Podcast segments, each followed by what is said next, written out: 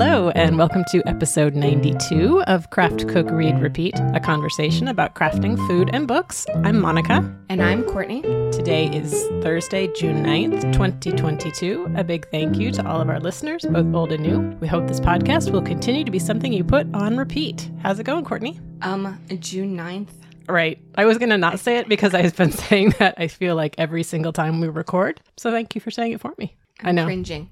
I am great, Yay. busy. Good. We went to a bonsai auction last night. Interesting. Very. So this is my husband's. I don't even know what you would call this. On the bench. This is on the bench Okay. because bonsai people like to do their business on a bench Into the woods. into the woods. Yeah. It was okay. Bonsai is like a whole separate art form that I don't know anything about, except I know Is he a buns artist? He is. I didn't know that. Interesting. He is totally into it. Huh. And there's so much I can't even. There's so much. I mean, Yeah. it's a whole separate, Yeah. ancient, incredible art form. Right. And so now that the construction is easing up, Yay. we can look out at the bonsai collection in the yard. And so he added one beautiful little juniper last night and a super tiny little juniper. He didn't care about the juniper, but apparently the pot is was everything. Okay. And so there's there's like a ceramic side to this bonsai oh, interesting. stuff. And there was one pot last night that was this beautiful vintage Japanese pot that was like a celadon color with a tree motif on it. It went bananas. It was so exciting because it just looked like a tiny little tree in a pot, but there was something magical about the pot. And the tree had a good root, I guessed. Oh my gosh, it was so exciting. Other than that, I, I mean, some things I really like, and then they sell for thirty dollars. You know, and I think So oh, you have a different aesthetic than what the buns artists are looking at. yeah, I like the shapes of things and how green it is or whatever, and the bonsai people are looking for root structures and branches and where it's at in its Hmm. hundred year development and. It's it's a really interesting art form. So Interesting. Yeah. that was our date night last night. That's cool. How about you? How are Auctions you? fun. I'm good. I have a graduate now, high school oh graduate. yes, congratulations. So that was pretty fun. It was Memorial Day weekend, so it was a little more subdued in terms of family being able to celebrate with us because everyone was, you know, going out of town. But so it was very nice. And we got good seats at the graduation, so I was excited about that. And it took an hour less than I was told it was going to be, so that was great. Congratulations. And it wasn't foggy. It No, and the, yeah, of- the sun came out. It was beautiful. It was perfect weather, just nice breeze. It was the best that San Francisco gets. Was perfect. super. Yep. Congratulations. So Congratulations. that was good. Yeah, so so now we're back at it, summering away and uh and and doing crafty things. So we will discuss on the needles, on the easel, on the table, on the nightstand, and bingo is in full swing for some of us anyway. She's looking at me with that tone of voice. I was told that she has not done any bingo yet. I thought it was like June 3rd. I'm a week. it was June 3rd. It was a week ago. No, it's Yeah. not. That's okay. You have all summer. It is. Right. it is a marathon, not a sprint. Well, it would be good if I got out of the gate. well, oh, that's true. Okay, on the needles. I tell you what, people, there has been a lot of knitting. It's very exciting. Oh my gosh, tell us everything. So I have been working away at the actually. So this is something I did not finish, but I am still working away at my OMG heel socks by Megan Williams. Those are for Simon. They're in the Knit Picks Felici fingering colorway Bayou, which is blues and greens and very lovely. And I have finished the first sock. I am working on the second sock. I was very excited because Boy Two and I went to see Cats, which I had never seen, which is why we went to see it. Because I've never seen cats either. We'd heard mixed reviews from various people. Some people seem to love it. I know people who really dislike it, but we figured it's a classic. Let's go see it. And we both ended up really enjoying it. But I decided to knit through the whole thing, which worked out okay until I could tell I had screwed something up. and like couldn't figure out where the stitch was. And then I got home and looked at it and I had two screwed up stitches and a drop stitch that was about three color stripes down. like I was the like, first act. basically. And so I was like, all right, whatever. So I just ripped it all out and I'm starting over. I mean, it was just kind of keeping keeping me busy while I was there. So it was fine. Whatever. And I'll oh just Oh my gosh, I'm gonna totally take knitting to the next bonsai auction. Oh, that would be good. That would be good. yes. That is that is why knitting is is our friend. So I'm still working on that. And I, I have plans. And a lot of the reason that I am sort of working on things more is that it is besides being bingo season, it is splash pad party season with Boston Jen and the Down Cellar Studio. It only lasts two months. You get points for finishing things. Works in progress count. So I'm like, I need to finish things. And you can only count up to 200 grams. So if you make like a giant sweater, you only get credit for, I don't know, half of it. So small things, socks, that's the way to go. Also, I want to finish them because they've been on my needles for a while. I'm tired of looking at them.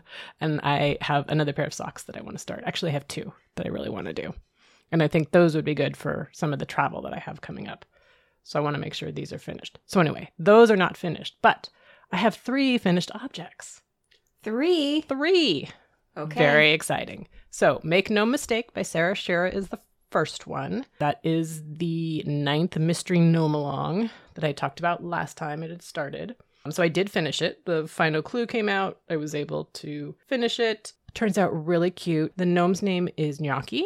She has a mushroom on her hat. It's color work. So, the hat is adorable. She has beads on her beard, which is adorable. I did decide to do that, and it was a little bit fiddly, but looks adorable. So I'm okay with it. It was worth it. The gnomes are normally sort of a tall oval shaped, like an egg. And this one is a sideways oval, so it looks like a gnocchi.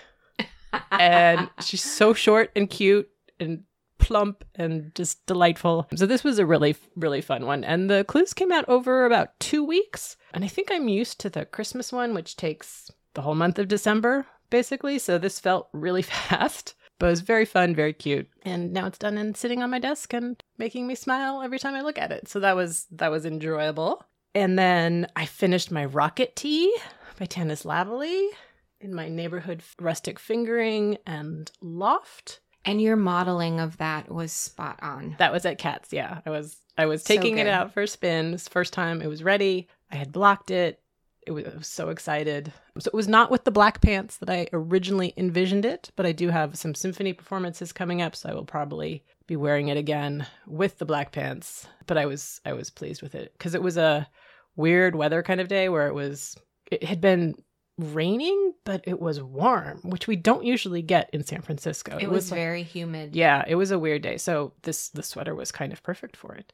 So it's striped. The fingering is, is vibrant blue with little bits of lighter blue and some black, and then the mohair silk lace is a black. So you get cool striping effect. It's got a V-neck, little tiny cap sleeves. I ended up doing a couple of short rows at the bottom of the back which actually Sara Schira of Imagined Landscapes said she has started doing on her sweaters. That just gives you like a extra half inch on the back. So when you sit down and your sweater hikes up, as they always do, you don't suddenly have your waistband peeking out. So I thought that was a very interesting idea and seemed to work out. And it was interesting. I I think because of the lace, I knit it to the length that it said it should be, and it was just a smidge short. And I thought that it was because probably because the lace was kind of hiked up and hadn't been relaxed. So I blocked it before I did the sleeves to make sure that it was the length I wanted to be.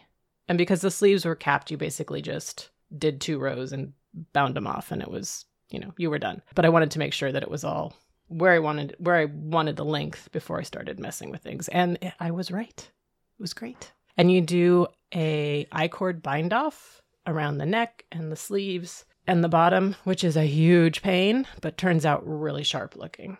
Good. So I was pleased with that. So it, uh, overall, I'm just super excited. And I had started knitting it because there was a woman at my knitting retreat who was knitting one. And I had seen the pattern, I knew about it, and I wasn't blown away. And then I saw the one that this woman was knitting and thought it was amazing and was inspired. And apparently, there have been a couple of people that have seen my post and said, "Oh, that's really great. I'm going to add that to my list." And someone else was like, "Yep, I saw someone else knitting it and I've knit 4 of them now." So, apparently, once you see it, you It's are a- inspired. It's a cult favorite. I guess so. I guess so. So that was pretty fun. I'm very excited about that. And then, since I was on a finishing kick, what I really wanted to do was start something. But I thought, no, that's just silly. I have all these great projects lying around. And if I want to get more points, so I can win fabulous prizes, not just so I can win fabulous prizes, I do like having finished objects. So I pulled out my Bautista shawl, which I started almost two years ago. I was looking at my notes.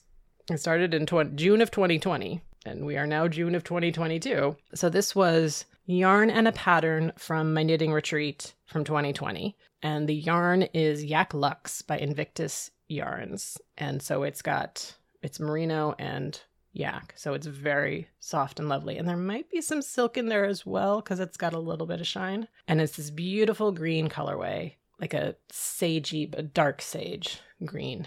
And the pattern is from Celia McAdam Cahill, and she is one of the retreat attendees. So it's all just, you know, a smorgasbord of my knitting retreat. The pattern is so it's a shawl, it's a crescent shaped, but a really wide, short crescent with this amazing lace border.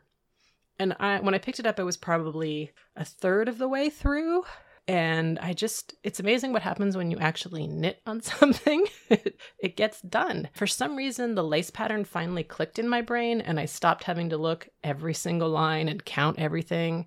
It just started to make sense. And I, I realized there were sort of four little sections, and I could remember what all the sections were and what it was supposed to do next. And so that was really helpful. And I just sort of, you know, I made that what I was working on. And it was really nice to be working on lace after all of the stockinette that I've been doing. Really, you know, simple things are great. It's super good for watching TV. You can just Go. n- go. But yeah, but after a while it's like I want I want my brain to be doing something. So that was fun. And I finished it. And it's really pretty. I blocked it. It looks amazing. And I don't Wow. know I don't know what I'm when I'm going to wear it or what I'm going to do with it, but I'm very excited to have it as a possibility for my wardrobe. That's excellent. Yeah. And so since then, I've been working on my Helix cowl by Andrea Rangel, which is a colorwork cowl using Knit Circus yarns. Um, one of the colors is a black, and the other is a speckle that goes from blue to pink. The idea, and it seems to be working out, it kind of looks like a stained glass window. And the only thing that I am just realizing, because I have maybe one or two more repeats to do, is that I was using the, I wanted to use the whole gradient to get the whole gradient, but it goes from blue to pink. So when I connect the two ends of the cowl, it's going to be a blue and a pink meeting. So that part won't be very gradienty, but I can hide it in the back and it'll be fine. Yeah. So I'm looking forward to finishing that. And I have started swatching for my next sweater.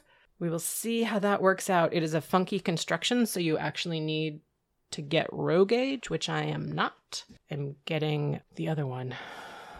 Column. I'm getting stitch gauge, uh, stitches per inch. Yeah, I'm getting stitches per inch. I'm not getting rows per inch. Okay. And you need the rows per inch, which I'm not. So we'll see. Okay. I might be doing some finagling, but you will hear more about that later. Finagling is another word for math. Uh, a little of both, yeah. Yeah. totally. So, how about you? I knit a little bit on my Yay. shawlography Stephen West shawl. This is going to be like a long, a long short story.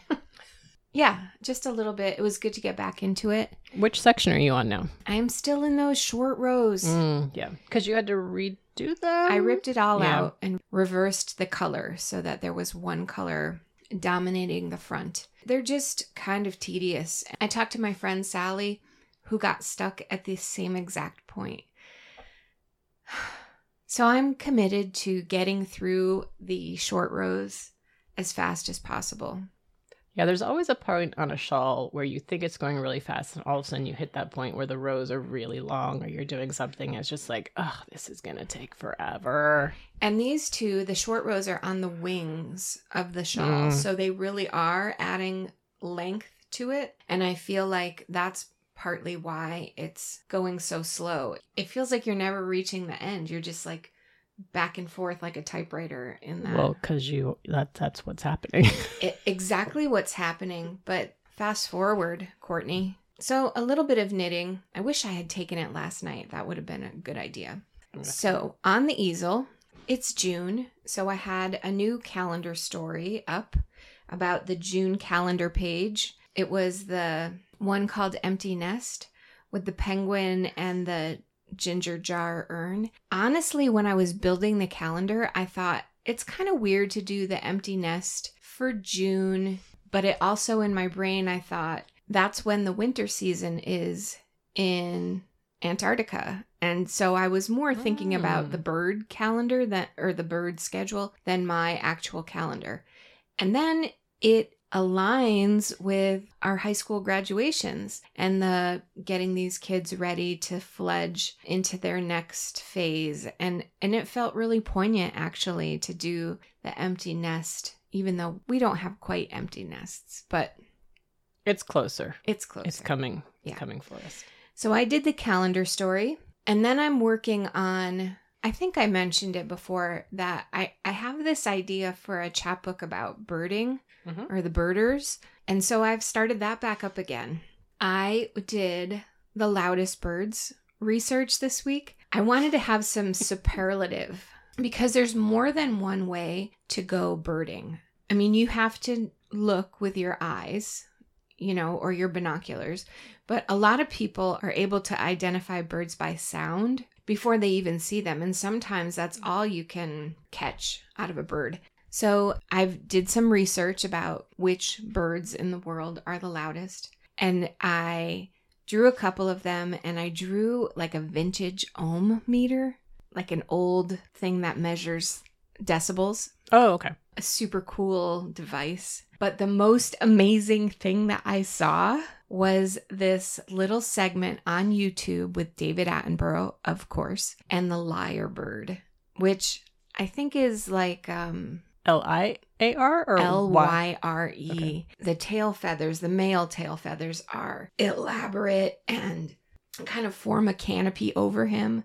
And he does all kinds of forest moves, but he can mimic a million different sounds. He can do like the camera shutter and the, the motor of the camera, and he can do a car alarm and other birds, obviously, the Wow. kookaburra. So he is a little bit of an L I A R bird. Yes. That's so true. Yes. I am I cannot wait to draw this bird. It is so cool. I also wanted to point out that there was a female bird day or it might have been a week at the beginning of June where birders often seek out the male of the species because they're easier to identify. And so now there's a little bit of a a movement happening to look for and appreciate the female version. They are harder to spot, so it's much more of a challenge. And so when I paint the lyre bird, I want to do the female version also because I want to see the difference between these two birds. And then upcoming, I have a big commission. It's a drawing, it's not a painting. The client would like the St. Louis Arch and the Golden Gate Bridge. Hmm. There's a couple other pieces to it, but these are the two most important, most iconic, I guess. And I'm not sure how I'm going to do that, but it will be pretty large scale. And I'm excited to, well, I love to draw the Golden Gate Bridge. I've never seen the St. Louis Arch, so I'm going to have to use reference photos. But I think that'll be a really cool project. And that will be ink on paper, Wow. and it's due in like a month. So Cool. Yeah. That's exciting. that's what's on the easel. Excellent. Okay, on the table, it is summer, so I'm making my children cook dinner once a week. It's lovely. And they have they have reached a point where they can pretty much just do it on their own. And I know a lot of you people have really amazing children who have been doing this for a long time, but I do not. My kids can make quesadillas and frozen meatballs. I mean that's that's good. They're That is not going to starve. No, exactly. Uh, So for their first forays, they picked things they had made before, which is totally fine. They were comfortable with it. They could make it without asking me a bajillion questions, which is the whole point. Boy 2 made a cracking good burger from Jamie Oliver, which he has made several times before. It is still excellently delicious. And boy one made camembert pasta, also from Jamie Oliver. Yum. Which, yep, you take a round of camembert, you cut the top off, put garlic and rosemary in it, bake it until it's all mushy and delicious, and put it on top of your cooked pasta. It's pretty fantastic and very easy. And then last night he made burritos. I cooked the beans because that's what I do. But he did took care of the chicken and prepping all the sides and made some guacamole even though I had some already, but we had avocados and he wanted to try it and I was like, that's fine. We have a guacamole bar now and there's nothing wrong with that. Absolutely not. So it was really good. The chicken was from one of the Dinner a Love Story books. So very simple, just some spices on chicken thighs, and then you chop it up. And, and then it was nice because you can kind of mix and match. Everybody could make their own thing. You could have chicken or not chicken. It's been a good experience. Boy 2 is making more Jamie Oliver recipes this weekend, but they're from his five ingredient cookbook. So they're very interesting, and we shall see how that goes. They are new recipes for him as well. So, but there's only five ingredients, so how complicated can it be? We shall see. And then I pulled out my Smitten Kitchen every day because I had not been cooking from that in a while, and we mentioned that she has a new book coming out in the fall. Yay. So I thought I should review some of the old recipes. So first we had street cart chicken and rice because I think it was a night when the husband was not around. It was delicious. So you marinate the chicken in lemon and cloves and paprika and coriander and cumin and oregano and olive oil, obviously. And so it's just super bright and spicy and flavorful. Grill it, chop it up. You make rice with turmeric and cumin, and that's super flavorful and delicious. And then you serve it all in a pita with yogurt sauce and lettuce and tomato and hot sauce and onion. And it was delicious. Super easy, right? Because, I mean, I did the rice in the rice cooker, so that was fine. And then the chicken is just, you know, grilled chicken. Uh, so that was, that came together really well. And the condiments, the yogurt sauce and everything just gives that nice brightness and contrast that you, that you want in a, in a pita thing. So that was good. And then apparently I was on a kind of taco pita sandwich kick because I went with the beef bulgogi tacos, which was a lot of the same ingredients, which is actually also why I was doing it because I had, you know, some leftover lettuce and tomato, and that's all going in there as well. And her recipe calls for ground beef because it is an everyday recipe. So you do not have to do a long marinade or anything. You cook the ground beef and, and put in soy sauce and various other Asian flavoring ingredients. And so I did one with regular ground beef and one with impossible ground beef for the husband and then serve it on tortillas or not because you this one also comes with lettuce so my husband had kind of a salad thingy uh, lime juice scallions kimchi which is not something we usually have in our house but once you have it you find lots of uses for it. And so the family was pretty pleased with this one as well. So i was pleased. Great. yeah tacos for the win. Always, always win yeah. with tacos. uh, any any kind of international food in a bread pocket is really what we're talking about. Right. how about you? A little quiet over at our table, and we're headed into a weird phase where different people are elsewhere. Mm-hmm. like it's kind of a revolving door. So I foresee using the Lukas Volger yes a fair bit because snacks for dinner sounds about right when there's only two of us in the house. yeah No new recipes. I did a lot of our regulars. I did cheeseburgers because the boys are doing their summer workouts, and all of a sudden, there's a real craving for protein or more protein. For them, I use real 80 20 ground beef. You know, I try to get the best grass fed that I can. We do not eat a lot of red meat. And so when I do, I'm choosy about it. And then I have been seasoning the burgers with that umami. It sounds counterintuitive to put umami seasoning on a cheeseburger, but I tell you what, then it doesn't require as much salt, which is Mm, something we're yeah. mindful of. So that umami seasoning from Trader Joe's and then pepper and in a skillet with nice brioche buns and I have very happy teenage boys. I also did a couple of desserts from 100 Cookies mm. over the past 2 weeks. That was nice of you It was nice of me. It's really only been, it feels like it's been three days since we recorded, but it really has been two weeks. Yes, true. And given that we ate an entire thing of citrus pie bars and favorite brownies, now I do know that it's been two weeks because there's no way I would have made that much dessert in three days. I need to try the citrus pie bars. Those sound really good. I think because it's actually warm today and feels summery. hmm They are so summery. I do a lot of lime, one orange, and a little bit of lemon juice to bring it up to the full. It calls for a cup of citrus juice. Ooh. So it's a lot of citrus fruit, and I like it more limey than lemony. Sure. Li- lime leaning. This one is a graham crust citrus pie layer that bakes on top of it. And then there is a whipped topping that has some cream cheese for stabilizer. Hmm. I think that the recipe has slightly too much whipped cream. I think I've said this before. The recipe has a little bit too much whipped cream and not enough pie filling. Okay. So next time I will double the pie filling and have mm. have the whipped cream, the whipped topping, and I think that will be perfect. And then the favorite brownies, I don't know that I when we were when we were taste taste testing, taste baking, Sure. trying out this cookbook, I made the super rich ones and I made the blondies till the cows came home, I think. Yep. But I don't know that I ever made the favorite brownies before. Hmm. They were perfect. oh my gosh, Good perfect. I was just thinking I really should get back into the the bar part of that book because cookies kind of annoy me. They are delicious, but They the take and the Yeah. pan banging takes Yeah. forever and it's loud. which and is why I've been making cakes because one pan in the done. oven Yeah. done. So, but a bar brownie, any of those, same thing. Right, Yeah. right.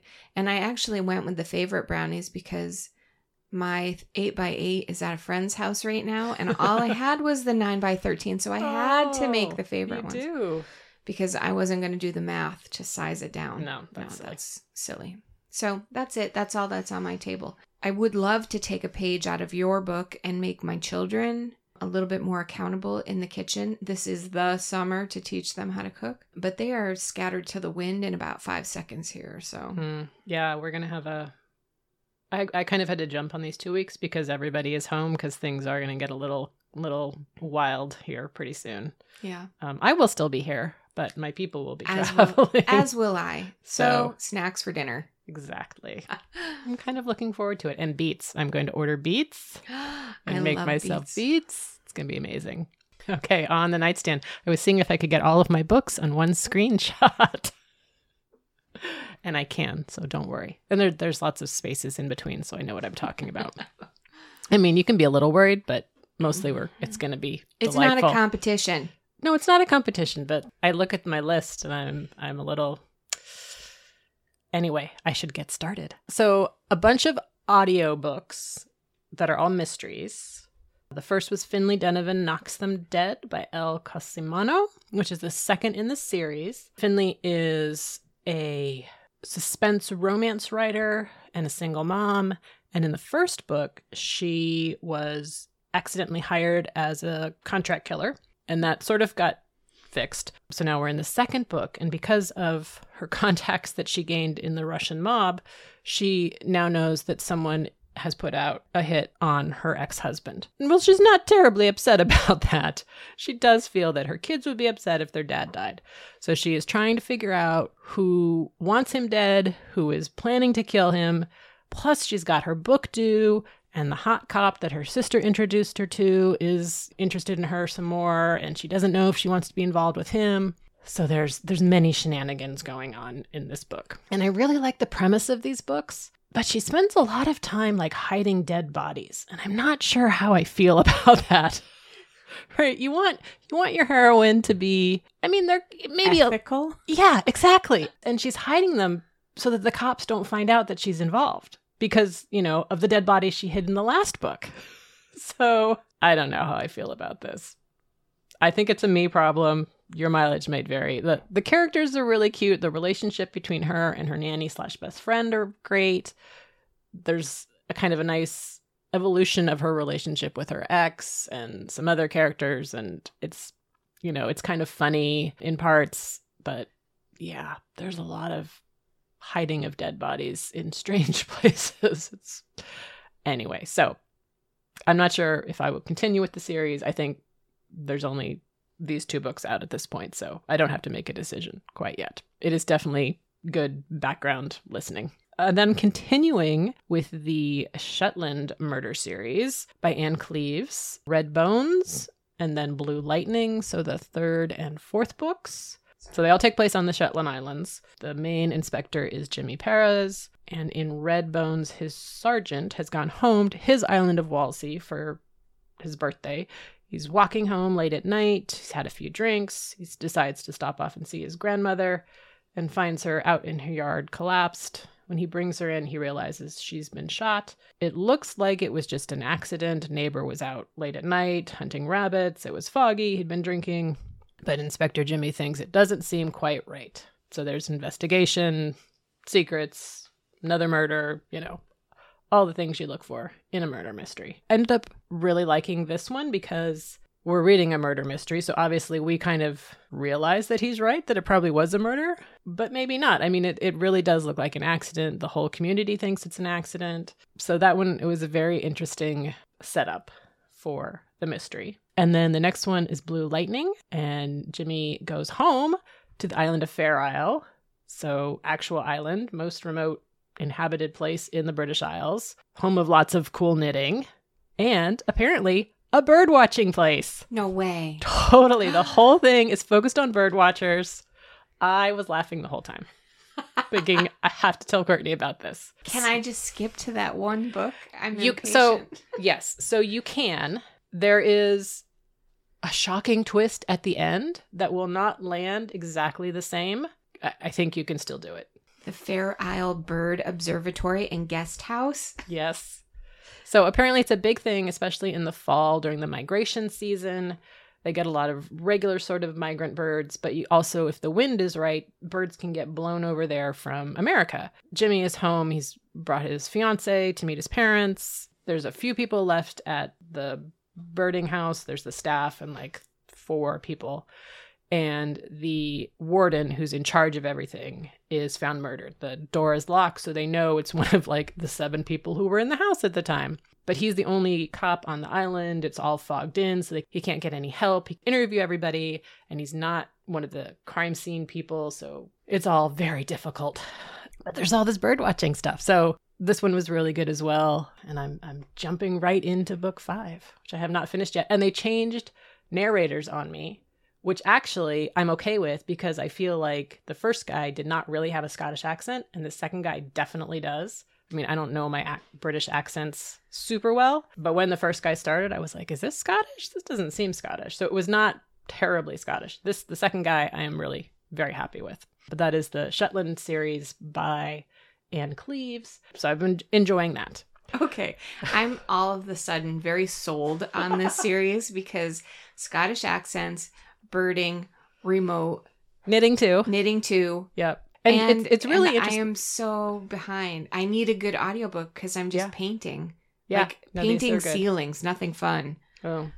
Yeah, no, these are good. Really good sense of place. They each take place in a different location on the islands. There's the main Shetland Island and then there's the other ones and so you get a sense of the communities and living on the islands and so I'm enjoying that that whole thing as well. All right, and then a book but still a mystery or more of a thriller, Reckless Girls by Rachel Hawkins who wrote The Wife Upstairs. And she has another one coming out. I don't know if it's in the fall or next year. Anyway, so this one is our main narrator is Lux, and she has taken up with this guy, and they have sailed to a remote island in the middle of the Pacific. They were going to do a kind of round the world cruise, just the two of them, but the boat broke. They only get to Hawaii, and these two girls show up and want offer to pay to fix the boat if they'll take them to this island. So they go to the island. It has kind of a weird history. There were sailors lived there like in the 1800s after a mutiny sea wreck and people go there because it's really remote and beautiful but weird things always happen and so you get lux's telling of the story and then you get flashbacks to the other characters in the past and how they ended up wanting to go to this island. And so everyone obviously has secrets and then someone goes missing and very, very mysterious. And I enjoyed it very much. Very frothy, great beach read. Frothy is an reading. underutilized adjective. I really appreciate that. Thanks. Then The Last Emperox by John Scalzi, which is the third and final book in the Interdependency trilogy. The empire is still collapsing. People are still trying to overthrow the empress. It's just a mess. Can we save humanity? It was fantastic. It was a surprising and heartbreaking and yet deeply satisfying ending to the trilogy. So I I am just a big John Scalzi fan now. I need to go read more of his books and I really really like this series. And then some romance, If the Shoe Fits by Julie Murphy, which is a retelling of the Cinderella fairy tale. And it's a Disney imprint. They're having romance writers pick one of their stories and retell it and Jasmine Guillory has one coming out, or actually, it uh, just came out, uh, Beauty and the Beast. So that was kind of how I found the series. And I realized the first one was already out, so I wanted to read it. Oh, that's fun. Yeah. Okay. So, Cinderella, Cindy loves shoes. Uh, so much so that she, that she went to design school. Part of the reason, I mean, she just loves them, but she is also a large woman, and shopping for clothes with her friends was always really difficult, but shoes they could share. Uh, so she ended up going to design school to study shoe design, and it's going really well. But then during her senior year, all the grief of losing her parents catches up to her, and so she ends up with no job, moves back home with her stepmother and stepsisters, who she actually has a really fantastic relationship with. It was really beautiful. I loved that change. Totally support it. But then her mother, or stepmother, is the producer of a reality dating show, and one of the contestants drops out, and Cindy agrees to step in mostly to promote her designs and hopefully she'll get a job out of it. But Prince Charming shows up and it's the guy, the super cute guy, that she had a fantastic conversation with on her flight back from New York to LA.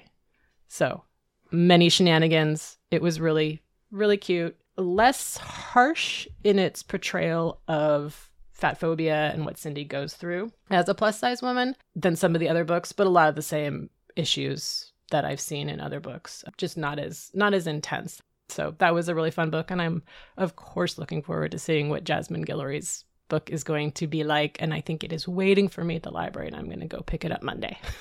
so because I have so many other books. Okay, still not done. Kaikeyi by Vaishnavi Patel, and I apologize for my mispronunciations. I tried to look up a lot of these, but it's just not names that I'm familiar with. Um, so I'm I'm doing my best. So this is a retelling of the Rama story, which is from the Hindu religion. Kaikeyi is Rama's stepmother and is generally portrayed as evil. She gets him banished from the country and steals his crown for her own son. So this is a retelling from her point of view, explaining where she came from, what her background is, how she became a powerful warrior queen, and why she eventually has Rama banished. It was quite, it was good. I enjoyed it. I didn't, you know, I didn't know any of the stories. I, I don't think I could appreciate it as much. Right, like if you know the story of Circe or, or whatever, like you can tell where they've made the changes and and either like it or not like it. So I was just approaching it on its own. It was good. Some of the characters didn't feel quite real to me. And then I've seen a couple of reviews. Most people overall seem really into it and really appreciative of, of it. A couple of people thought that it was not an accurate or appropriate retelling. And I kind of got the feeling they saw it as if someone retold the story of Jesus and made him a whiny, annoying person. I could see where that would that would land inappropriately and people would be upset. So, uh, you know, your mileage might vary. Overall, I really liked it. And this is a this is her first book. I think so. Um, so that's a bingo square.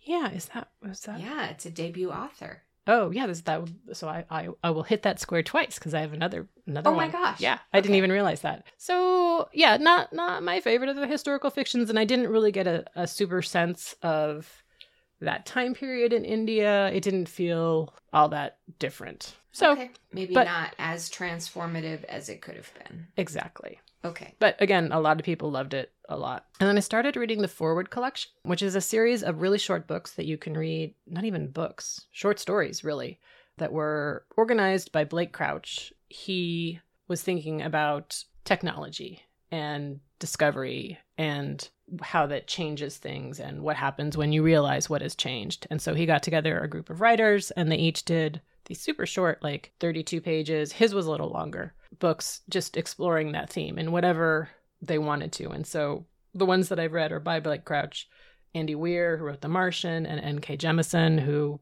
I love and has written a bunch of things. And there's a couple more that I need to read, and they're they're really amusing. And I think Amazon had them for free a couple weeks ago. So I said, sure, I'll take these. So that's been fun.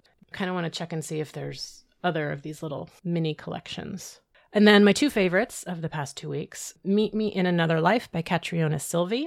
Thora and Santi meet at college and they have this kind of instant connection. They don't agree on everything, but they just have this connection. An accident happens and they they don't see each other again. But in their next life they meet and they keep meeting in different lives and in different relationships. So they're friends, they're married partners, they're work colleagues, they're mother and son, and they start to realize that they keep meeting and they have to figure out what's going on and why do they keep meeting and what is what is happening. So it's kind of like a sliding doors, kind of like a life after life, which, you know, are both tropes that I love. Their relationship was really interesting. What ends up happening is really interesting. What you can be to each other and the many different ways you can be to each other and how you can view life. You can have the same experiences but view life totally differently. It was a really interesting book and I think one of the things about life after life is that it seems like it's going to be really repetitive but then it's not and the way that she makes that happen is similar to this where things are still moving forward even though almost the same things are happening. So I really like that one a lot. And then finally, Portrait of a Thief by Grace D. Li. This was my debut author. Five Asian college students, mostly second generation. One of them is first generation. They're all at elite colleges. And one of them is approached and asked if he would like to participate in stealing back some Chinese treasures that are in Western museums and returning them to China. And they say, sure. So it is a heist book, which is delightful because ultimately are just college kids. And they're like, how is this going to work? Like, we can't break into these museums, but they decide they're going to try it because $50 million would be really helpful for all of them. So there's the heist book, but then there's also coming of age and the immigrant experience and all the ways in which they feel American but not American and Chinese but not Chinese. It was just beautiful and I just wanted to keep reading and again a really satisfying ending and just right up until the end i was mystified as to how she was going to pull it all together so that was really good and i highly recommend that one Whew. Wow. yep That is a giant list. Good stuff. Yeah. I'm excited to go home and listen to my audiobook right after I finish a book that I'm nearly done with, which I feel like it's cheating to take credit for it today. But in two weeks. I won't remember Exactly. as well. Yeah. The Sentence by Louise Erdrich. yeah Monica read this a while ago, and I didn't remember a single thing she said about it. And while I'm not going to say whether or not I love it yet, because I can't quite tell, I have about the last quarter of it. One thing that I do love about this book, though, is all of the book references, because Mhm. our main character is a book lover. there's a list at the end Really? Yeah. I didn't even peek ahead. are you listening to it or reading no, it No, I'm reading it. yeah at the very end there's all of the books that are referenced and some bonus ones That's a time saver because I've been stopping and jotting down nope on my bookmark like all of the you don't need to you can photocopy it that I will do. A lot of the books I've read and recognize, which adds to the depth of it. yeah So if you're a bookish person and you want to read a fictional piece about a bookish person, check out the sentence. The beginning is, and I love this too, our main character does something kind of criminal and she goes to jail. But she was definitely set up, and when she receives her sentence from the judge, she's just processing what that means. This is at the very beginning of the book. And one of her old teachers sends her a dictionary in jail. And the first word she looks up is sentence. That has threads throughout the whole novel. And I, as a dictionary person, love that. The timeline of the book quickly moves ahead, and she is granted clemency and therefore is released and she finds herself in a kind of an idyllic situation. So she finds herself working at a bookstore and in a great relationship, and then COVID hits. That is when a lot of changes are happening within the bookstore. And I think that's kind of that's where I'm at. Yeah. I mean, the rest of it is kind of the pandemic and the relationships and all the things they're going through. And then I did see something online that a lot of people were disappointed with the ending. I think that there's maybe some political stuff that's happening at the end that is unsavory for certain people. I don't know what that is yet. So I'm excited to to wrap it up. But seriously, the books, the books are everything. And I think that this character is really sensitive and introspective and I appreciate that about her.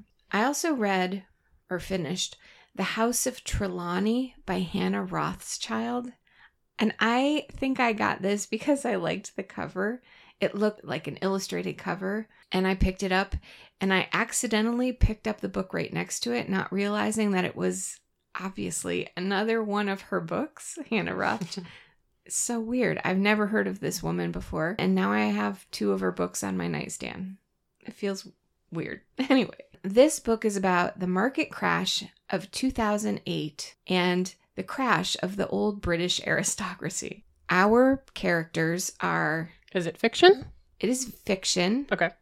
As far as I know, she comes from a very well heeled, respectable British family. So I don't know if there's maybe some. I looked up the house and there's no such thing as this house, but I don't know if it's modeled after a family she knew.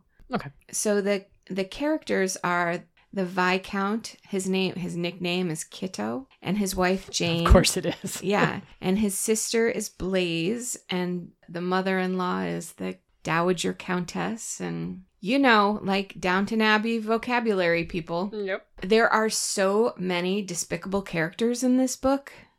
Get on board and strap in because holy cow.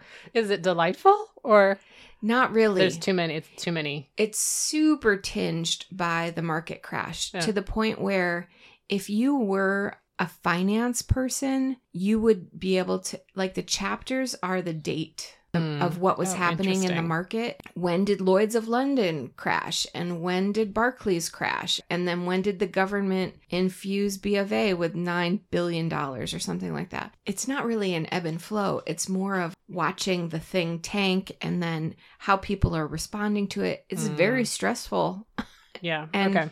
you know, we lived through it. So that part of it feels like a whole separate novel from what's happening at this house of Trelawney, which is, I know I say this all the time, but feels like a partial character in this book too. It's this old 700 year old family house that's been in the Trelawney line, their line the whole time. And they're all in service of this house, which is crumbling and dilapidated and will cost something like $32 million to save it. You know, it needs a new roof and it's a hundred bedrooms and eight bathrooms. You know, it's just crazy. I loved the descriptions of some of the characters. There are some redeemable characters in it, uh, mostly women. And I liked hearing about the the workings of this it's not really a manor house. Like it's a castle basically. And what doesn't work and that they found like a suffragette printing press in the like way up old maids quarters because nobody would go looking for it there. Just some little subversive things like that in it. On the whole it maybe wasn't the most cohesive but then when i was finished with it and was looking up this author a lot of people say the other book, The Improbability of Love, which is also on my nightstand, is stellar. So Oh, okay. I feel like, all right, well, maybe I'll read Hop the next the one, one. then. Yeah.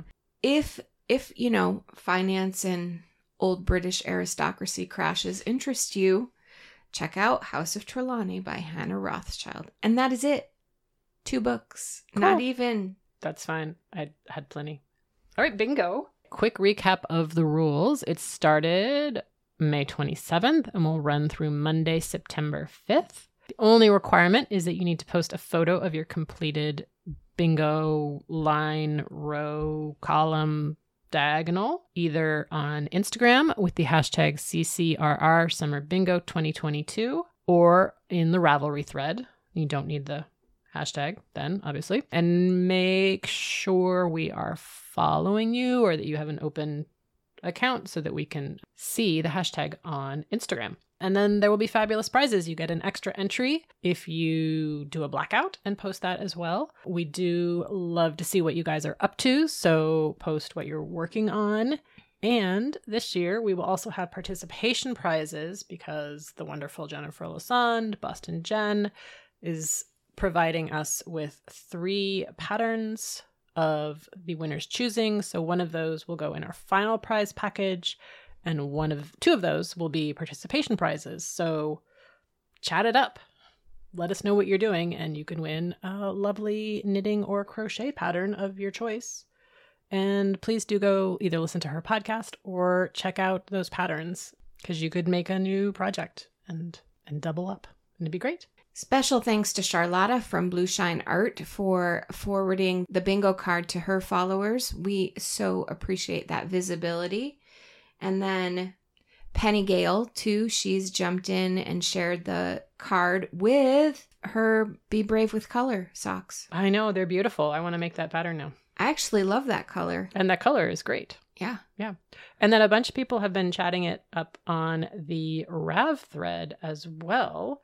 So Knitwise09 has read Every Last Fear, which is a debut author and sounds like a really fun thriller. And then made a new to her recipe of beef stroganoff, but she made it with turkey. And we had a nice discussion about how to make it taste more beefy if you miss that great beef flavor umami powder from That's what Trader I said. Joe's. Yeah, I said yeah, like more mushroomy business or I mean, I put it on beef. yeah. so there you go. And then Lo Takel, I never know how to pronounce handles. Yeah, they're always interesting. That's my best guess. Has been bingoing away. She made a new to her pasta salad.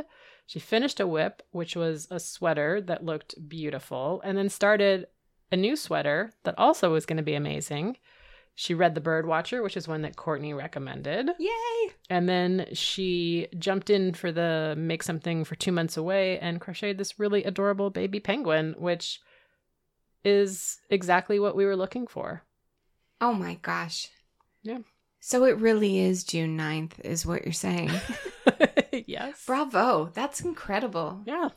So well done, everyone. I finished a work in progress, which was my Bautista shawl. I mean, I finished a couple of things, but that's the one I'm counting because that was a long time work in progress.